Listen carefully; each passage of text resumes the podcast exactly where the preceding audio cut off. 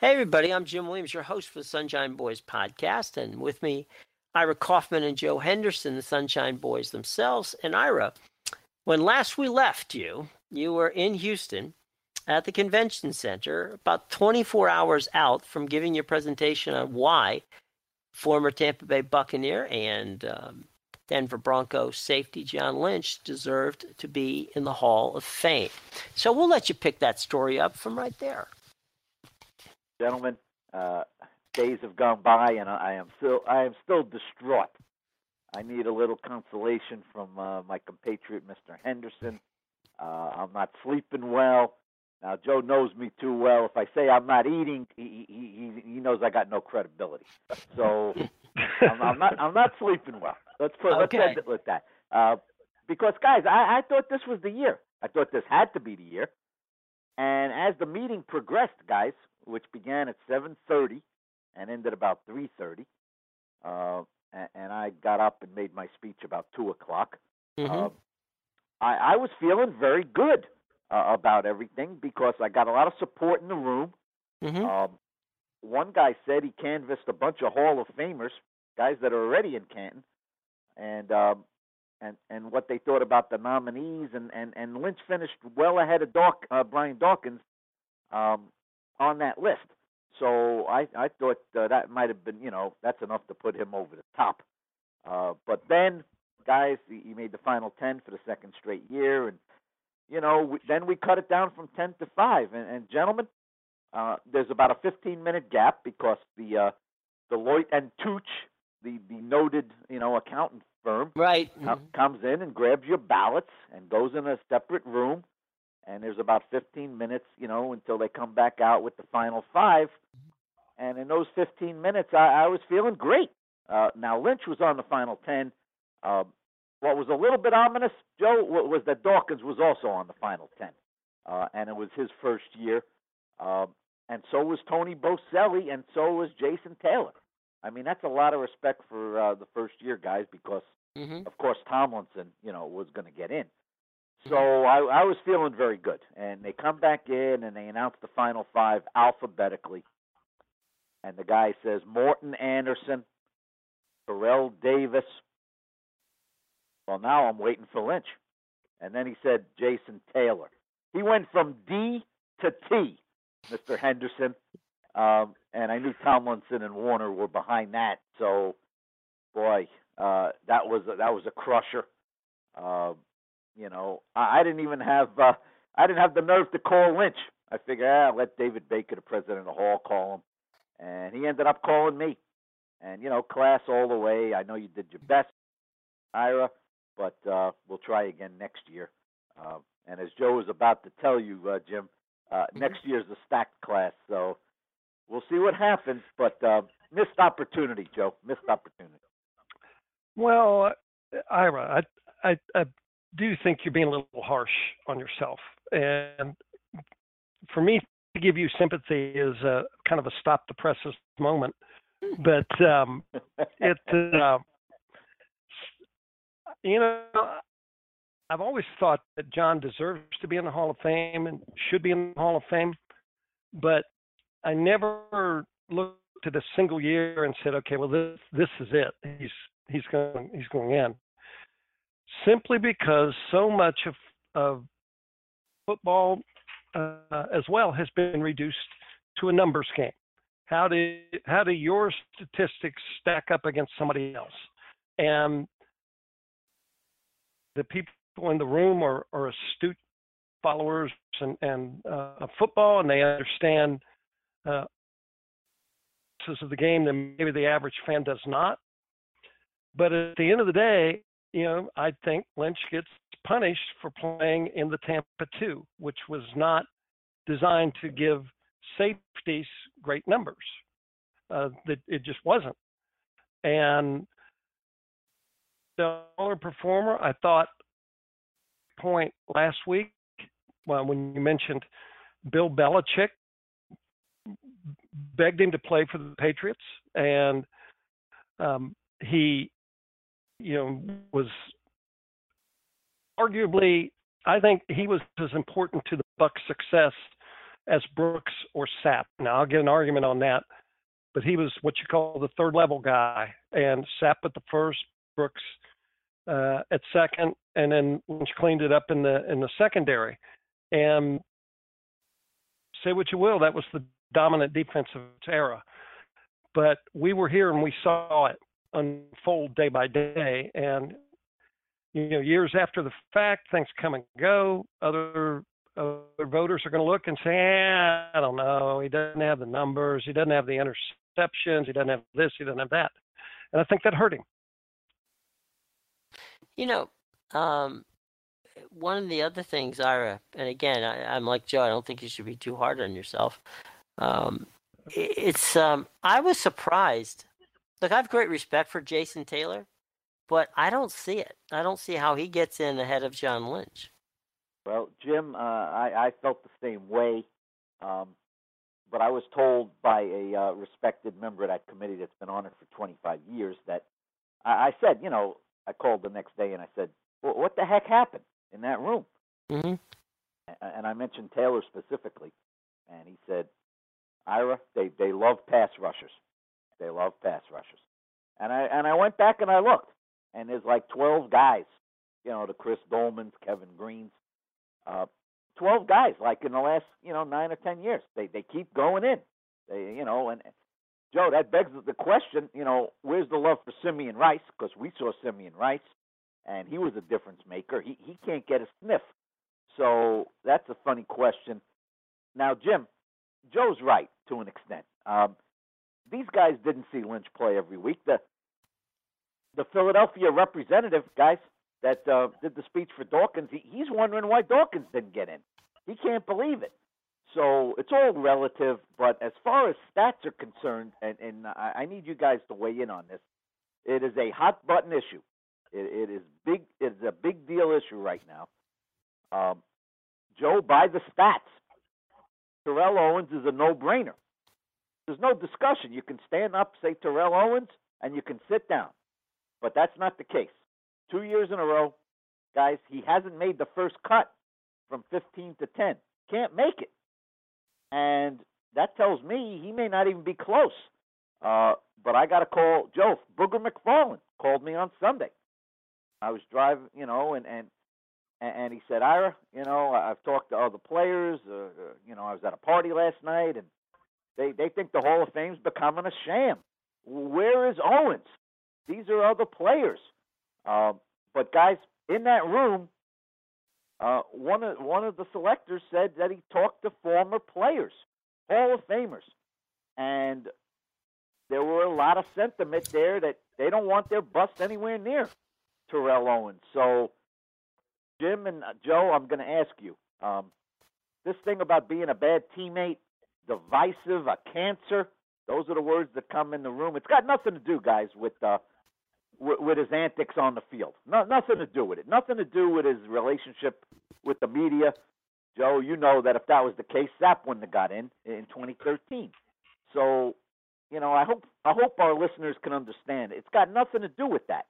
It's got to do with his effect in the locker room on other players. And guys, do you, do you think we're putting too much weight on that at, at this point? Well, I would counter that argument, Ira. And, uh, and first off, I think you're probably right that that hurt Terrell Owens. But then it reverse it. If him on being a good teammate, why isn't John Lynch in? Right. I'm just saying. You, it, it's like the room wants it both ways. We're not going to let you in, even though you've got the numbers, because we think you were a bad teammate but we're not going to let this other guy in, even though he was a great teammate, because we don't think he has the numbers. I mean, what do you want? Well, you know, too, Joe and Ira, um, it, it's it's the Hall of Fame. It's not the Hall of Nice. It's not who got along with what whom. I mean, that obviously that factors into it. But I mean, look, if you look at baseball, right? Guys like Ty Cobb are in there. I mean, not not necessarily were they great teammates, nor were they particularly, you know, um, poster children for the game, but they're in the hall. And um, I, I honestly think, and I'm I probably going to take some flack for this, and I don't really care. Um, I, I think there's a lot more. You know, Joe talked earlier when we were talking about baseball, and Ira, you you can weigh in on this. I've spoken to baseball writers who've said to me when I ask them about a certain player, they go, "I, you know, I don't like that guy." Personality factors into it, and I don't care what anybody says. Personality factors into it. Your relationship with that person. If you have none, that's one way. You know, then you have to go on the stats. But if you've actually been around these people and you don't like them, then I've seen voters choose not to put them on their ballot because they don't like them. And and that's so. I mean, it, it's just a, a fact of life. Uh, Uh, you Go know, ahead, I. I'd be naive, Jim. I'd be naive to say uh, that these are not human beings that are voting and, and, and Mhm. emotions come in. But as Joe, you know, will back me up on this, uh, Sapp didn't talk to me for three years. Uh, and yet, you know, I made every effort uh, I could uh, to give him uh, a good hearing in that room, and ultimately, uh, it was successful. Um, I was able to overcome that, Joe. Having said that, uh, I don't doubt what Jim's saying. Joe, we don't know uh, what the baseball writers are, are thinking. Um, and, and even in that room, guys, it, it's an anonymous vote. mhm. So they they call these guys silent assassins, Joe. They don't say anything during the eight-hour meeting, and when they get the ballot in front of them, they they they vote no. And um, it, it, it's a problem in that room. I'm I'm a little I'm, I'm I would definitely be for more transparency. Uh, that's the way we've got to go. Uh, that's the way uh, the public wants it, and, and I think they're right. Well, uh, that's a great point, Ira. I mean, I vote for the Baseball Hall of Fame, and my ballot is public. You know, I and a lot of writers have chosen to make their ballot public. Uh, up until this year, it was voluntary. Next year, it's mandatory. Your if you vote for the Hall of Fame, we're going to know how you voted, and I'm happy to have anybody dissect my ballot. Uh, I'm happy to explain why I voted for who I voted for. And two of the guys I voted for were Roger Clemens and Barry Bonds, who I don't think are going to make the all-time chummy list with writer Hall of Fame. You know what I mean? And Now- Joe, Bonds, was not a particularly good teammate either. He really wasn't. No, he really wasn't. But uh, even steroids aside, the guy was a Hall of Famer based on the numbers before steroids were even thought of. So there is that, and so was Roger Clemens. But but back to you talk about Sapp not talking to you for three years. This is Warren Sapp's that even Ira will get a chuckle out of. Remember when uh, he got into the controversy with the Green Bay, where he, he threw the block and and Mhm. you know on an interception and caused all that problem. Okay, I wrote a few a, a day or two later that what's what's the big deal? Football play, it was legal. He didn't get a penalty on the play. The NFL will fine a player for showing an inch too much sock, and and they let that Sapp play go. So everybody just needs to chill, right? That was my opinion at the time. Mhm. Okay, word gets back to me a day later from a, another reporter at the Tribune that Sapp was mad at me over that column, and said basically, I don't need the likes of him defending me. And I'm going like, you, you can't win. And uh, the the the thing with Sapp is he was so volatile inside the room that you you never really knew what you were going to get as a writer. Having said that, um, I think he was was liked and respected for what he did on the field in the room. Uh, wouldn't you agree, Ira? Absolutely, nobody thought he was a bad teammate, Joe. So there was that. You know, uh, And uh, Jim, Jim, I'm going to keep an open mind on this Terrell Owens thing. You know, I'm uh, Mhm. the more I'm thinking about it, you know, I'm going to go in that room next year in, in frosty Minneapolis, where, where Henderson wants no part of that game, and uh, I'm going to keep an open mind because you know, if you look at the teams that Owens were was on, Joe, they they were they had a good record. They were successful. Um, they, So- I don't know. I- I'm, I'm going to keep I'm going to keep Ira? an open mind on Owens. Yeah. Ira, Yeah. I'll tell you right now, Terrell Owens next year, no shot. No shot. Look who's on the ballot next year. I know. You know, you've got Ray Lewis, you got Brian Urlacher, you got Richard Seymour, Andy Moss. Randy now Moss. there's there's another one for you. That's a polarizing guy. Does Randy Moss get in? If you go strictly on what he did on the field, absolutely. But how many how many uh, times is he going to be fed that line that I only really play hard when I want to? That's a tough line. That's a tough line. That that's Joe, don't Joe, don't forget Rondé Barber. Joe, don't throw him Rondé. Barber. There's another one. And now you want to talk numbers? Rondé Barber's got the numbers, right? Yes. So, so uh, unfortunately for for John, I think he might actually uh, have a tougher time breaking through next year than than he has ever had, because that is a that's a stacked lineup next year, and you know, good luck. You Let me ask you uh, a question, Ira. Do you Yeah. um so if Rondé's going potentially going in next year, certainly he's part of the class, do you then do both Rondé and John's um presentation? I do, and, and they would be very different presentations because, as Joe suggests, Hmm. Rondé's got numbers like a Brian Dawkins. He's all over that stat board. He also, Hmm. I think, you could make an argument, uh, guys, that he kind of invented uh, the slot corner position, which is now so important in today's Mhm. game. Um, and Lynch's presentation is not stat based. Let me say this, Jim. Mhm. Uh, the one thing Lynch would have going for him in 2018, maybe the only thing, is that with Morten Andersen and Terrell Davis and Kurt Warner all going in this year, uh, the guy cl- who clearly has been waiting to get his turn would be John Lynch. He's the guy. So sometimes there's a sense of a queue once in a while.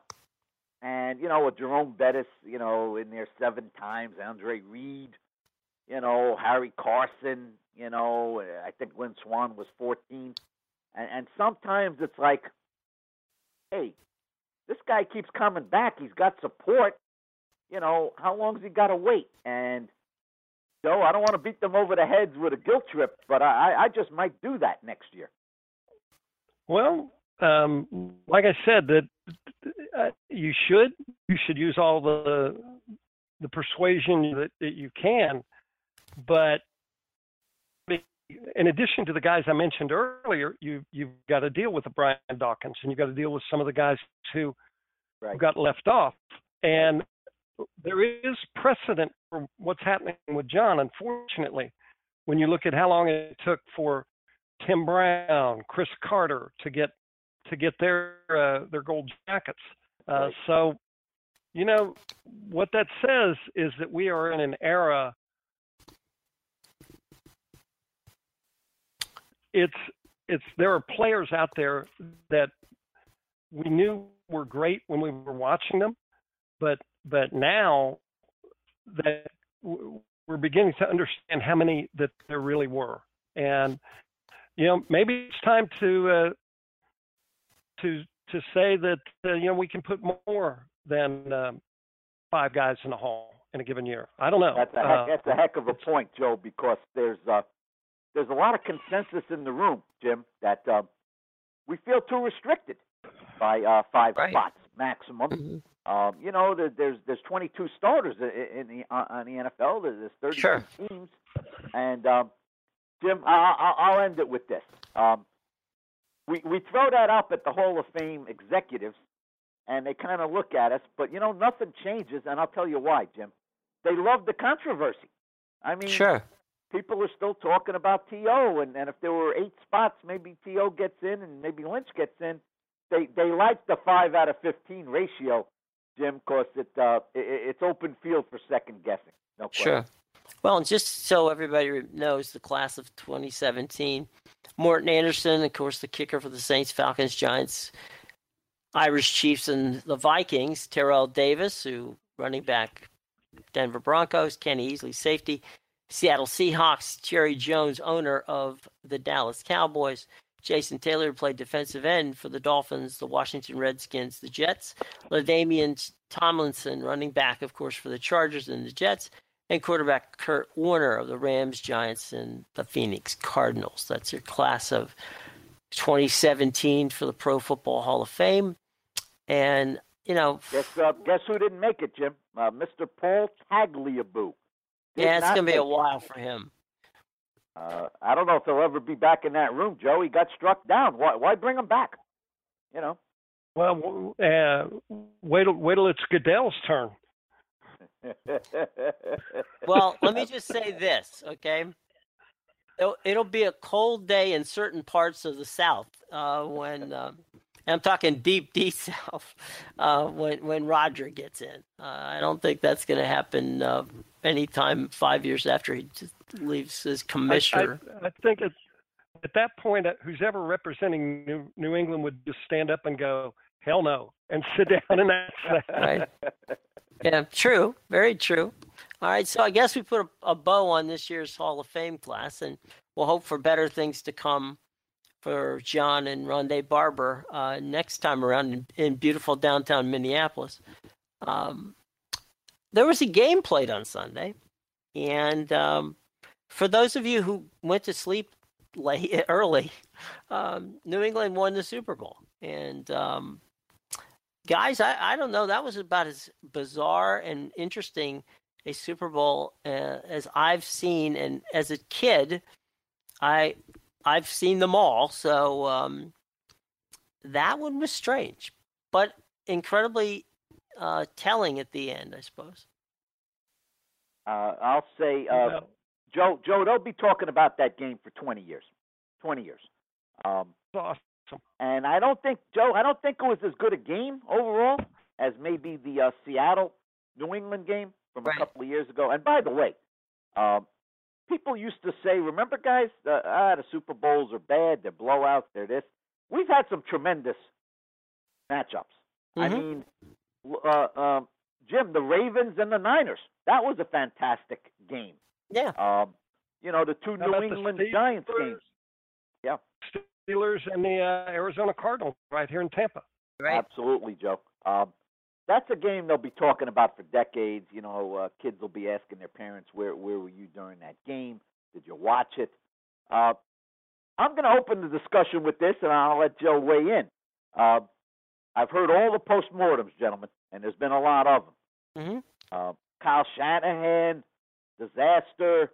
Matt Ryan, what are you doing? Uh, you know, run the ball.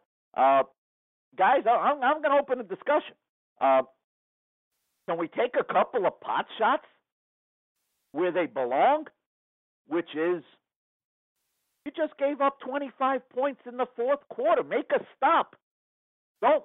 The, the last five possessions, four touchdowns and a field goal. Are you kidding me? And and two two point conversions. So look, I, I know Atlanta's an offensive team, guys, but you know they had one bad quarter uh, for offense. What? Mm-hmm. Uh, can, can you make a stop, Joe? Is anybody talking about Atlanta's defense? Well, they should be, but we're inclined to overlook that, I think, and just say, well, it wasn't Atlanta's defense; it was Tom Brady's greatness. Okay. However, I will I will disagree with you, my learned colleague, on one key point. I'm shocked. I'm shocked, Anderson. Stunned. I know. I know you're stunned. Um, I think a lot of this really does go to Kyle Shanahan, and I'll tell you why. You've got a huge lead. The other guys have momentum. They're cutting into it, and now you're you're you have a chance to. You're basically in field goal range. You've got Matt Bryant, who's got good range, and all you got to do is run the ball, kill some clock, run the time down, kick a three pointer, and you're going to win the Super Bowl. And when and got sacked on in, in, that drive to take the ball back near midfield, and they were not able to get back into field goal range. I remember tweeting out right then that we know how this game is going to end now, don't we?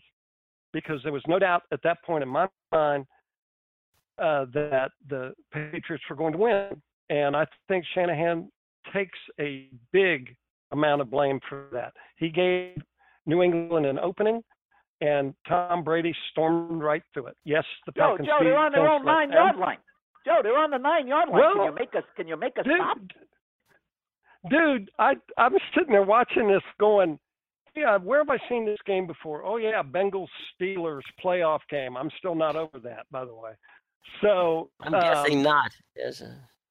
and and you know there was there was the deal there where they uh almost had what would have been the game ending interception right didn't didn't get it it was an inch Mhm. off the uh there was just a lot of everything had to happen right for the patriots and it's almost like the football guys were going no we really do want to see roger goodell have to hand the trophy to the patriots that it it would seem that bizarre but if they still they've got the lead, they've got everything, you know, blunt the momentum, run the ball, kick the field goal. You're up two scores, three minutes to play, the game is over. you Didn't know. Joe, in that drive, you got there was that screen pass that um, when they were on the ten, that took it up to the thirty-five yard line. Then they had another short, quick pass that um, was to Julio Jones. Then there was the amazing throw that Julio Jones did the toe drag to stay in, and you were thinking, Mhm. you know, all the momentum in the world is headed that way. And then they had three minus plays that took them Well, out of uh, field goal range. You know, Jim. Joe, Joe's point's right. I mean, that was a disastrous sequence. But Mhm. I'll say it again, guys. Um, the the Patriots scored 25 points Mhm. In the final 17 minutes of regulation. I mean, who does that? 25. Um, and there was only one turnover involved. There was a big turnover, but it was one. I mean, you know, it, you know, it wasn't like Atlanta fumbled three times and gave Brady the ball uh, at the Falcons 35. Yeah, Um, the the only team I can think of doing something like that is Clemson. So you know, uh, I, I guess uh, now, now, guys, in the wake of this, and it hasn't taken long, Joe. Right. Uh, Dan Quinn keeps jettisoning uh, defensive assistants. Uh, two are gone, uh, maybe more to come, including the coordinator. Um, Mm. You know, and, and and Shanahan, yeah, yeah, he got punished. He, he gets to be a head coach, gentlemen. at the 49ers, so it is punishment. Um, All right, I'm, I'm- I'm looking at a real-time tweet. I went back and looked this up. A real-time tweet from Tony Dungy that backs up my point. Is is uh, when when Matt Ryan got sacked on the, on a fateful sack, Dungy tweets out, "Not sure what Atlanta was thinking there. Run three times and kick a field goal." Tony Dungy.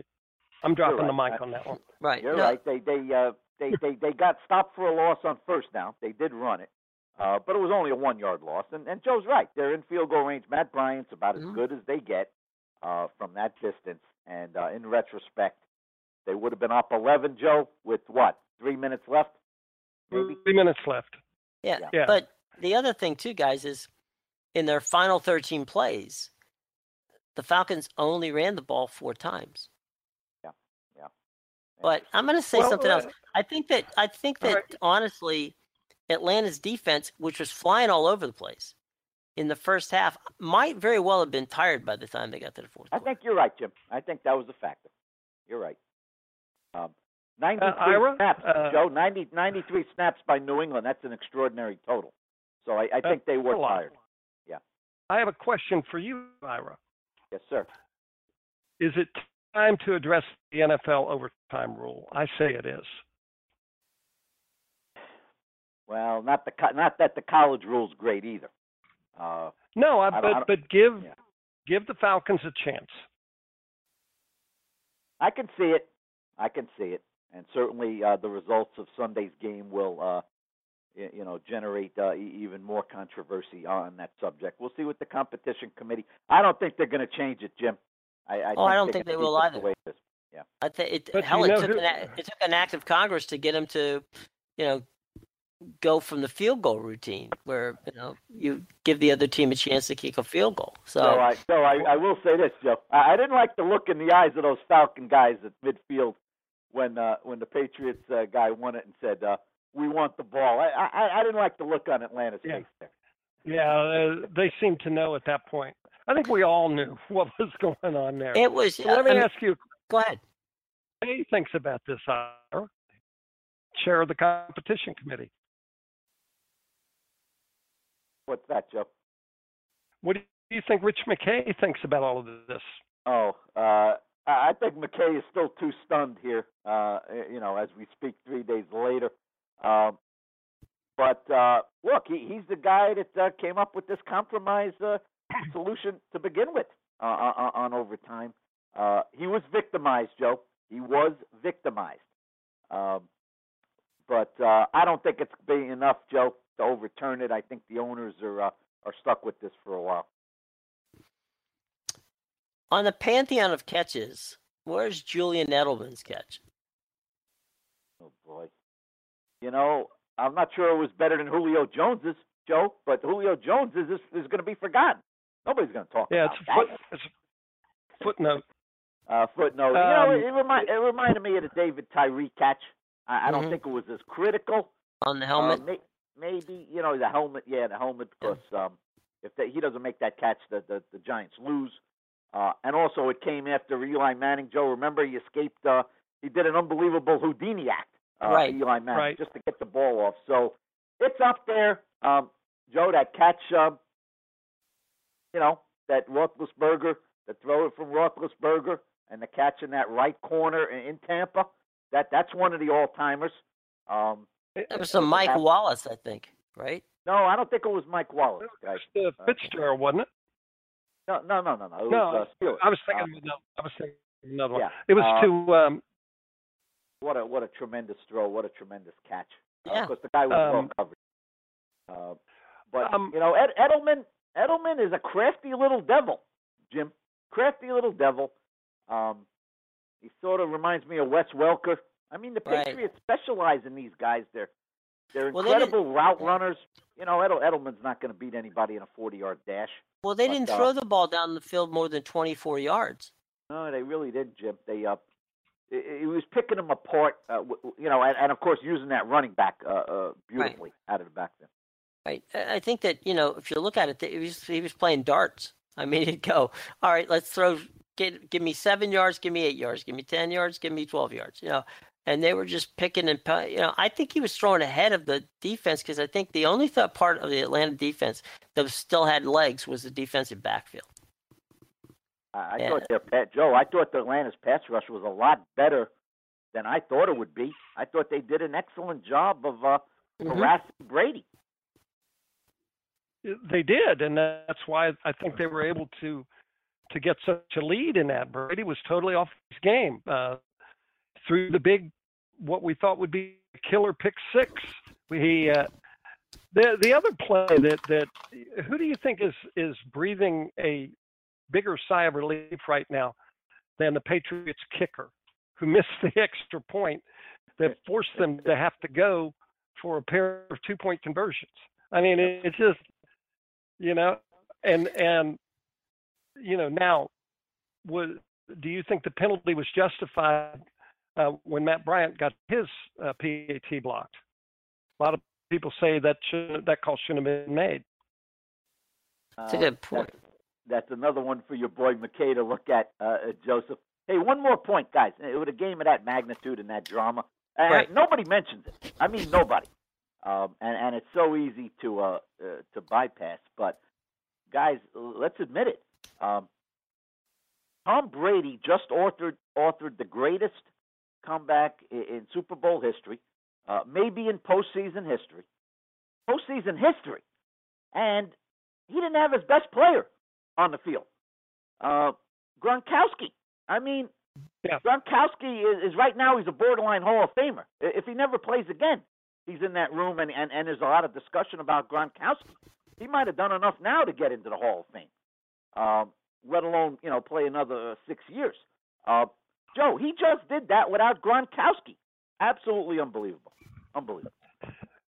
Well, uh, all right. The the the big debate, and everybody always wants to to make these big snap judgments um, on whatever they see at the moment. But all right, I'm I'm all in. Brady is the greatest that has ever played the game, and Belichick is the best who's ever coached the game.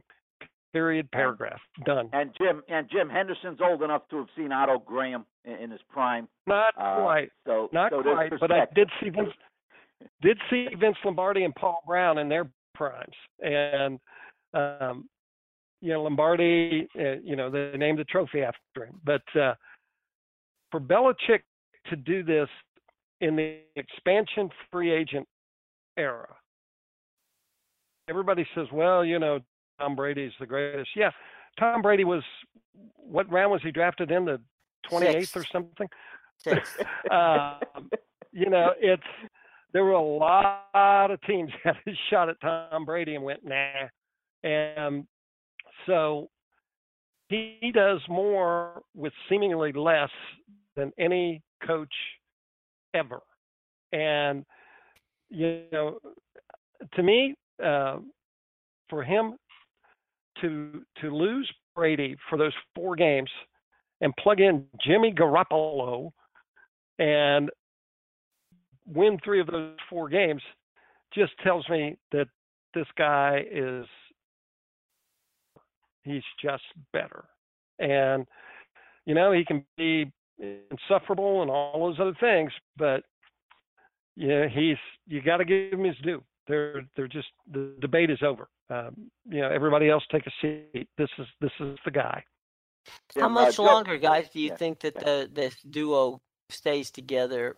I mean, I think Bill's like 64, 65, right?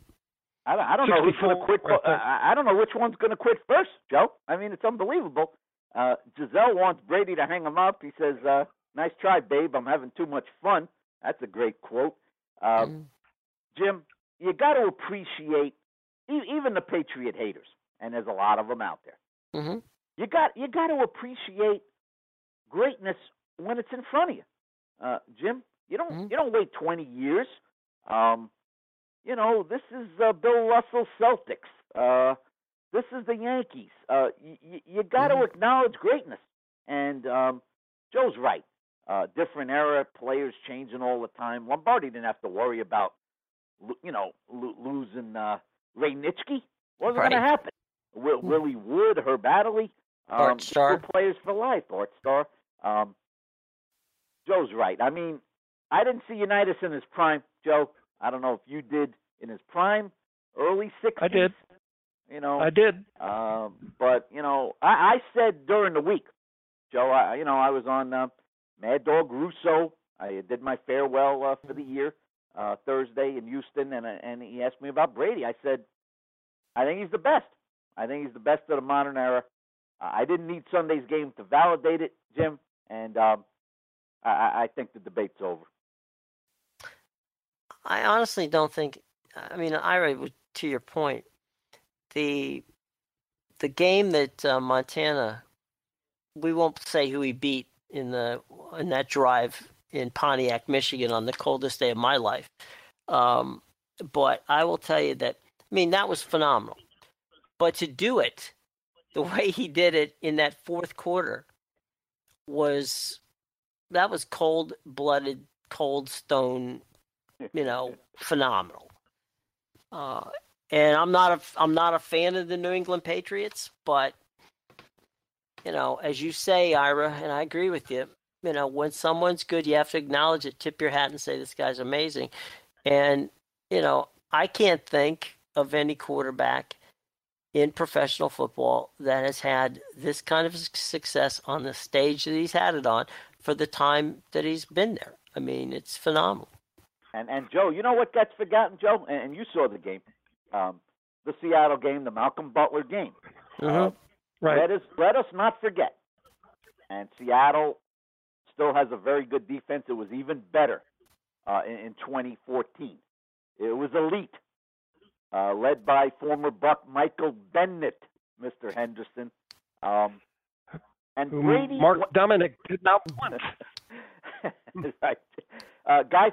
Brady went 10 for 10 in the fourth quarter of that game. Mhm. Um, now, if Butler doesn't make that play, it's a footnote.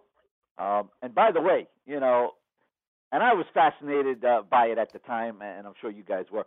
Uh, you know, going back to that game, the fact Belichick didn't call timeout during that thing, it's just remarkable. It ended up Belichick looks good. He could have been the GOAT. Belichick mm-hmm. could have been the GOAT of that game. I, I don't know what the heck he was thinking. He didn't call timeout. But again, it works out for Belichick. And I think you got to say that Malcolm Butler's play was not lucky because they practiced it. And who else practices that with a backup corner but the New England Patriots? Who? You know, unbelievable. The list is short, Ira. The list is very short. Um, what about looking forward to 2017, guys? Um, no reason to believe that the Patriots aren't going to be a contender again. Um, what about the Falcons? Now, Steve Sarkisian was hired as their offensive coordinator. Ira, I think you mentioned, or, or Joe mentioned earlier, that um, a Greyhound bus full of defensive coordinators left um, Atlanta early this morning. So, you know, what exactly? Where does what is is are we going to see Atlanta again next year, or is it going to be some? Who's the who's the team on the cusp, ready to jump in and and, and really challenge? Joe, I don't think the I Falcons would... are going to uh, collapse, Joe. I don't think they're going to collapse like uh, Carolina did uh, as a Super Bowl loser. Cause Joe, they got a lot of good young players. Um, but we'll see what Matt Ryan does with, without Shanahan calling the plays. Uh, but Joe, I, I, I don't, you know, look. What do I know about the Falcons, Joe? I, I told you they were a six and ten team. Anderson went opener. Um, well, and you said, and you said Kaufman, don't be so harsh on Atlanta. Yeah, I, I'm I'm going to be harsh on Atlanta. I don't think they get over this, and I think your Tampa Bay Buccaneers are the direct beneficiary of that because something's really wrong in Carolina. It got away from them in a hurry, and you don't glue it back together again that quickly. I think New Orleans is in transition. The team on the rise are your nine and seven Tampa Bay Buccaneers, and if next year has to be a playoff year for the Bucks. They have to be in the tournament, and I think they are the biggest threat to Atlanta right now to win uh, the division. And um, if I had to put a, a Starbuck down right now, I would put it down uh, on the Bucks to do just that. Wow, look at Henderson, uh, Jimmy, all in. Yeah, he's all in. He's all pushing in pushing the chips, in, in pushing the chips in the middle of the table there. Um, uh, you know, now, guys, I don't disagree with, with Joe's analysis, but uh, he wasn't talking about the NFC as a whole because, Joe, I don't think no. Dallas is going anywhere with, with those two uh, incredible uh, first-year uh, players who, who battled for, um, you know, offensive rookie of the year. I filled out the ballot. I was thinking, well, who is it, Elliott or Prescott? Prescott or Elliott? I, I ended up voting for Prescott only because he played, you know, under center, uh, more pressure. But you, you could easily have made the case for Elliott. Um, so that's a heck of a start, uh, Jim, going forward with the Cowboys. They're sure. strong. Uh, but Joe's right. Um, it's playoffs or bust for the, these local Buccaneers, Jimmy. What about Tony Romo? Does he stay with Dallas or does he go? I think he's got to go. Uh, for one thing, it, it, it, it's a money situation for him, yeah. and two, he's he's running out of time. Where does he go? He just wants. Well, there's a lot of teams need a quarterback. Um, you know, the, can you can go down the list, but he's going to go to a team that is on the cusp. Right. You would have to think that, right, Ira? That's right, Joe. He does. He, he, he doesn't go to. He doesn't go to the you know, Jets. Cleveland. Doesn't go to the Jets. No, yeah, that's right. He doesn't do that. So, uh, but but you know the the guard has changed uh, in in Dallas, and I think he was a great teammate this year. He could have uh, made life difficult, but he was very supportive uh, of the team. And if I'm an owner looking to to add that critical piece of the puzzle, I'm going to say, you know what, uh, this is a guy that might be able to do it for us. Having said that, he sure gets hurt a lot. and I just wonder. Um, he's kind of in that Sam Bradford mode that you you know he's going to get hurt. You just wonder when it's going to be, and so I would be I would be cautious about adding him. I really would. You know, Jim, he could he could end up uh, in Houston, uh, Mhm. which could have a heck of a defense, guys, next year if J.J. Watt comes back to full health because Clowney broke through with Mhm. a very good year after people thought he was a bust. Um, Joe Denver, you know, they still got Von Miller. They're still da- uh, Aqib Talib. They're dangerous if they had a quarterback. But Joe's right. Um, he's got to go to a team on the cusp, and there's no guarantee he's going to stay healthy, Jim. But he'd certainly be an interesting addition to to the right team. I was thinking Denver personally, but um, Yeah. I don't know. I mean, he's got that. me- Con- Go ahead. Let, let me throw a wild name at you that I have absolutely nothing to base this on other than just a hunch. A team that is lurking just outside and with the right guy could could come stomping out of the weeds, the Buffalo Bills. Interesting, Joe. Interesting. Well, they're Tyrod Taylor, they're not gonna they're not gonna pay him. They Mhm. don't really have a young guy ready to take over yet. Quarterback for them with a new coach, new everything. Um,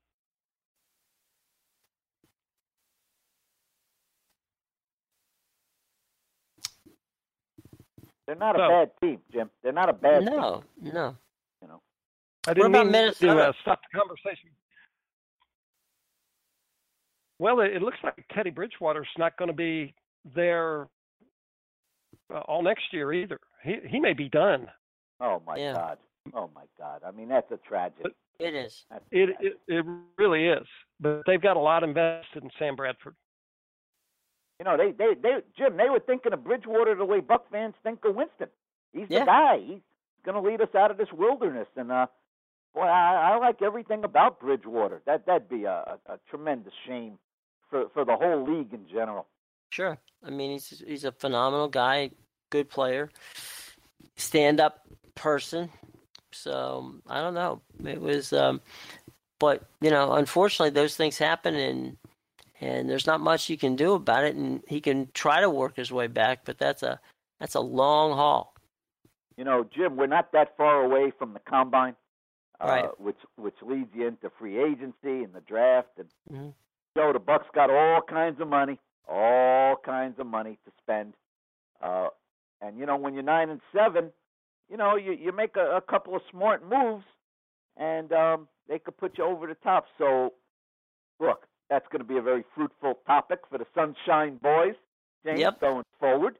Um, but uh, you know, the NFL never stops, Joe. It just never stops. No, I can uh, I can remember when it was a nice 14 game season, even 16 game, and then game's over. Yeah, you might tune in a, a couple days before the draft to see what was happening, and then it was like, all right, see you when the the exhibition games start up. But uh, the life of an NFL beat writer now is uh, pretty much 24/7, 365, and uh, you you don't you don't get a break. So. Uh, going to be real eager to see what the Bucks do in the off season. They're they're going to have to address the secondary, wouldn't you say, Ira? The big questions back at safety. Uh, they might have some free agency issues there with with uh, you know trying to replace some guys. So picking 19th, and I don't even want to begin to think who's going to be there for that. Uh, but if there's a a, a decent receiver, uh, impact receiver, uh, I think the Bucks would uh, obviously be wise to go in that direction. But I doubt it that late in the draft that there would be the kind of guy that, that you would feel you want to spend a first round pick on. You know, uh. J- J- Jim, the position that uh, the Bucks didn't did not need a problem at, Mhm. uh, but is now a gaping hole, i- i- is running back. Uh, Mhm. Absolutely, Because uh, absolutely. I think Joe would agree with me. I, I think they're probably going to have to move on from Doug Martin. I would think, um, especially because they have a chance to to get rid of him, Jim, with no financial penalty. Right. That is going to that is going to be very tempting. for the Bucks. And you know, I have no doubt, Joe, that Doug Martin's going to sign with somebody else if he's free. And you know, he's young enough that he can that he can you know get back to his uh, former uh, you know former role, uh, Joe. But I don't think it's going to happen in Tampa. I do not. Well, no, I, th- I think his time is yeah. come and gone. Yeah, I think Joe knows that the um, the 2017 Rookie of the Year is going to be the Tampa Bay, Bay uh, Buccaneers running back Marlon Mack. And uh, um, just say I'm, I'm, not ready. To, I'm not going all in on that one. I'm I'm sorry. What? Um, but what a bandwagon guy are you, huh? Would, would the would the Buccaneers be interested in maneuvering a little bit to get Dalvin Cook? Well, Joe, uh, it, it depends on the cost. How many draft picks they have left? Yeah. uh, and by the way, Jim, you haven't mentioned this on, on, on this Sunshine Boys podcast, but uh, I know you will. Um, gentlemen, pitchers and catchers report in, in about ten days. I mean, can't wait. Joe Maddon, Joe Maddon's got to wonder. Joe, where, where did the off season go, Henderson? Where where is it? Unbelievable. Well, it's in it's in the rearview mirror. It's time to play ball. Well, it's uh, not. I you know, the same thing you talked about the NFL. The Major League Baseball. They, they don't stop, and they're going to have the um um. There's that. Uh, oh God, the World Championship of Baseball this year. Oh boy, um, guys, if if I go to the NFL owners meetings, which I, I think I will, uh, and it's in Phoenix again, and it was there two years ago. Uh-huh. They, uh, I don't know if you guys have ever been to the Arizona Biltmore, but those owners I have absolutely love it, Joe. Mm-hmm. They can't stay away from the Arizona Biltmore, and if you've ever been there, guys, you know why. And There's a good reason. Yeah. Yeah, it's fabulous. And so if I go, which will be in late March, um, uh, and I I did this two years ago. Um, I I will make the drive to Mesa, short drive, mm-hmm. uh, to see Mr. Maddon. um, now, I can't say I'm going to get him on the podcast, gentlemen, uh, from spring training, uh, but I, I, would look forward to that because Jim Joe, Joe spent plenty of time with Maddon, and I think he'll back me up. Um, one, one, just one of the most interesting guys to ever be around. Joe, am I overstating it? No, he's on a very short list of my all-time favorites, and then when you that he's as he's in on a very short list of uh, the best managers of the modern era. Not, uh, I mean, it, you know, what, who could ask for more? People are going to, you know, he he punched his ticket to the Hall of Fame um, at the World Series last year with Chicago. But I'm going to argue that the work that he did with the, your Tampa Bay Rays, Ira, was even more impressive because this was a franchise without hope. And under Joe Maddon, they did the unthinkable.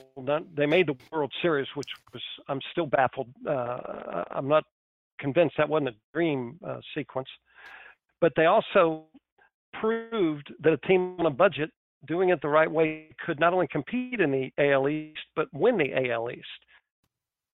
Phenomenal. Jim, Just phenomenal. Jim, you know that reminds me of uh, of Tony Dungy a little. In, in I used that line uh, mm-hmm. in, in my presentation, Joe, last year. Uh, I kind of said, you know, what does it say about a, a an NFL coach who wins a Super Bowl at Indy, but he does his best work w- with the Bucks? Joe's right. I mean, resurrecting mm-hmm. a an absolutely dormant franchise like Maddon did, uh, remarkable, and and then he wins in Chicago. And guys, is there any reason to think the Cubs aren't going to be a power for years to come? You know. No, well, the combination of the fact that they have they they all they have incredible youth, but they also have money. And anytime you have a franchise that has that combination, they shouldn't be out of it. Yeah, we're gonna we're gonna start looking at them the way we do uh, the Red Sox. It's like you know, in a couple of years, it'll be all right. You were cute, now shut up already, you know, type of thing. But uh, they are really they are really uh, poised to be good for for a while. Uh, you know, you never know for sure, injuries, whatever. But I don't I don't see how they're not good for a long time. Well, speaking of the Red, you know, Joe. Speaking of the Red Sox, we we we might have a treat uh, for our podcast listeners in, in a couple of weeks. Um, we'll see if we can get a guy that uh, d- who shows up for a lot of Red Sox games at, at Fenway Park, uh, Joe, and, he, and he's covered baseball for a heck of a long time. So I, I look forward to Joe if you can make that happen. Um, I will do my best. Yeah. Well, the um, you know, talking about the Red Sox.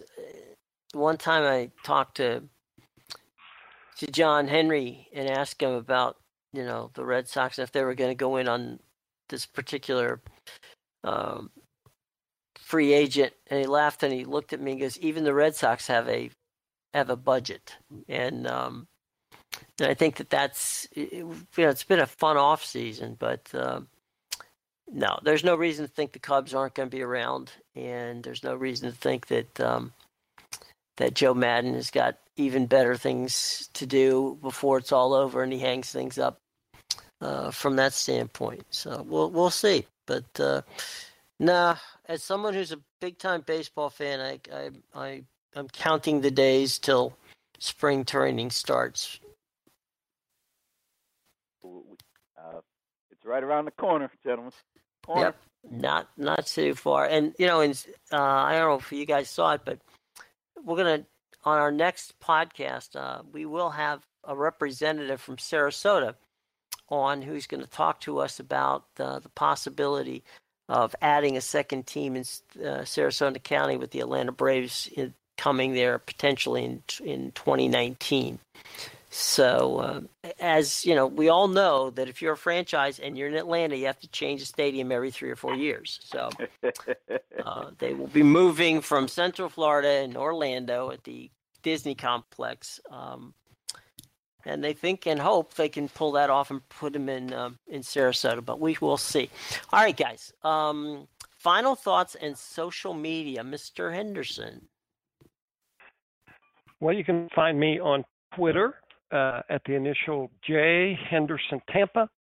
And um, my final thoughts are, yeah, I love baseball as much as the next guy, and I'm looking forward to spring training. But uh, we're heading into the best time of year in college basketball, and mm-hmm. I would just like to point out to people uh, that if they've gone to sleep on the Florida Gators, they need to wake up because uh, it was the result of the weekend that didn't in the Super Bowl shuffle but they obliterated Kentucky uh, at uh, Saturday night, and you know that just doesn't happen. And so Florida is is beasting on teams right now, and look out because uh, they've got it going. What about real quick, Joe? The um, in, as we're looking for props here, why don't we give some props to the um, University of South Florida ladies basketball team? Uh, you know, they're a top twenty-five team. Well, yeah, they are consistently a top 25 team, and Jose Fernandez uh, proved it could be done here. Uh, I wish the men's team would follow his example, but um, yeah, the they're they're going to be a, a, an NCAA tournament team again. Unfortunately, they reside in the same conference with some team. I think it's called UConn. Um, that they seem to have trouble getting past. But uh, he's got an outstanding program. Jose is is top shelf, and uh, good on him. Mr. Kaufman, welcome home, and now you can tell us your social media and final thoughts. Thanks, buddy. Uh, at i Kaufman seventy six on Twitter, guys, and uh, you know what? I'm going to pick up on something that Henderson said. He Joe always leads the way, and I usually follow. Uh, so we might as well follow that pattern. Uh, it's college basketball's turn in the spotlight. Mm-hmm. Uh, you know, uh, the next six, seven weeks, college hoops. Uh, let's focus in on uh, the teams that have a chance. And, Jim, I'm going to say this. I talked about appreciating greatness when it's in front of you, mm-hmm. a dynasty when it's in front of you. And in that regard, and I know you guys will agree, uh, Geno Auriemma and the women of Connecticut. They don't have Breanna Stewart anymore. She's like a four-time National Player of the Year. And you have somebody like that, you're probably going to win. Well, she's gone. and they're still rolling. And let's appreciate what's going on at, at UConn. Uh, I don't see anybody knocking them off, Jimmy. She seemed to me like she was at Connecticut for eight years. I, I don't know why, but no, you got to give Geno his props. He's a phenomenal, phenomenal guy, and um, it will be fun to watch college basketball over the next few uh, weeks and as we get uh, into March and, and the madness begins. But uh, there's going to be a lot of fun. And, and, shout out, of course, to to Leonard Hamilton, who uh, has done you know wonders with uh, with Florida State's basketball program. He hasn't quite done what Billy Donovan did in um, in Gainesville, but he's uh, he certainly has done a a reputable job of getting to the tournament year in and year out. So props to to the Lady Bulls and also to um, Leonard Hamilton and his Florida State team. And I agree with Joe. You don't sleep on the Gators. They're playing some outrageous basketball right now, but we'll see how that plays out. All right, guys, it's been a pleasure as always. Welcome. You know, we we got we got to welcome Ira back home after his trip to to beautiful Houston. And now we're going to uh, get into some fun stuff. We're going to have a lot more interesting things to do on the podcast. So don't uh, just because football season's over, don't think that we're not a going to talk about it and b talk about other things. So join us next time for the Sunshine Boys podcast. I'm Jim Williams, your host, along with the Sunshine Boys himself, Ira Kaufman, Joe Henderson. Until next time, be careful and have a good day.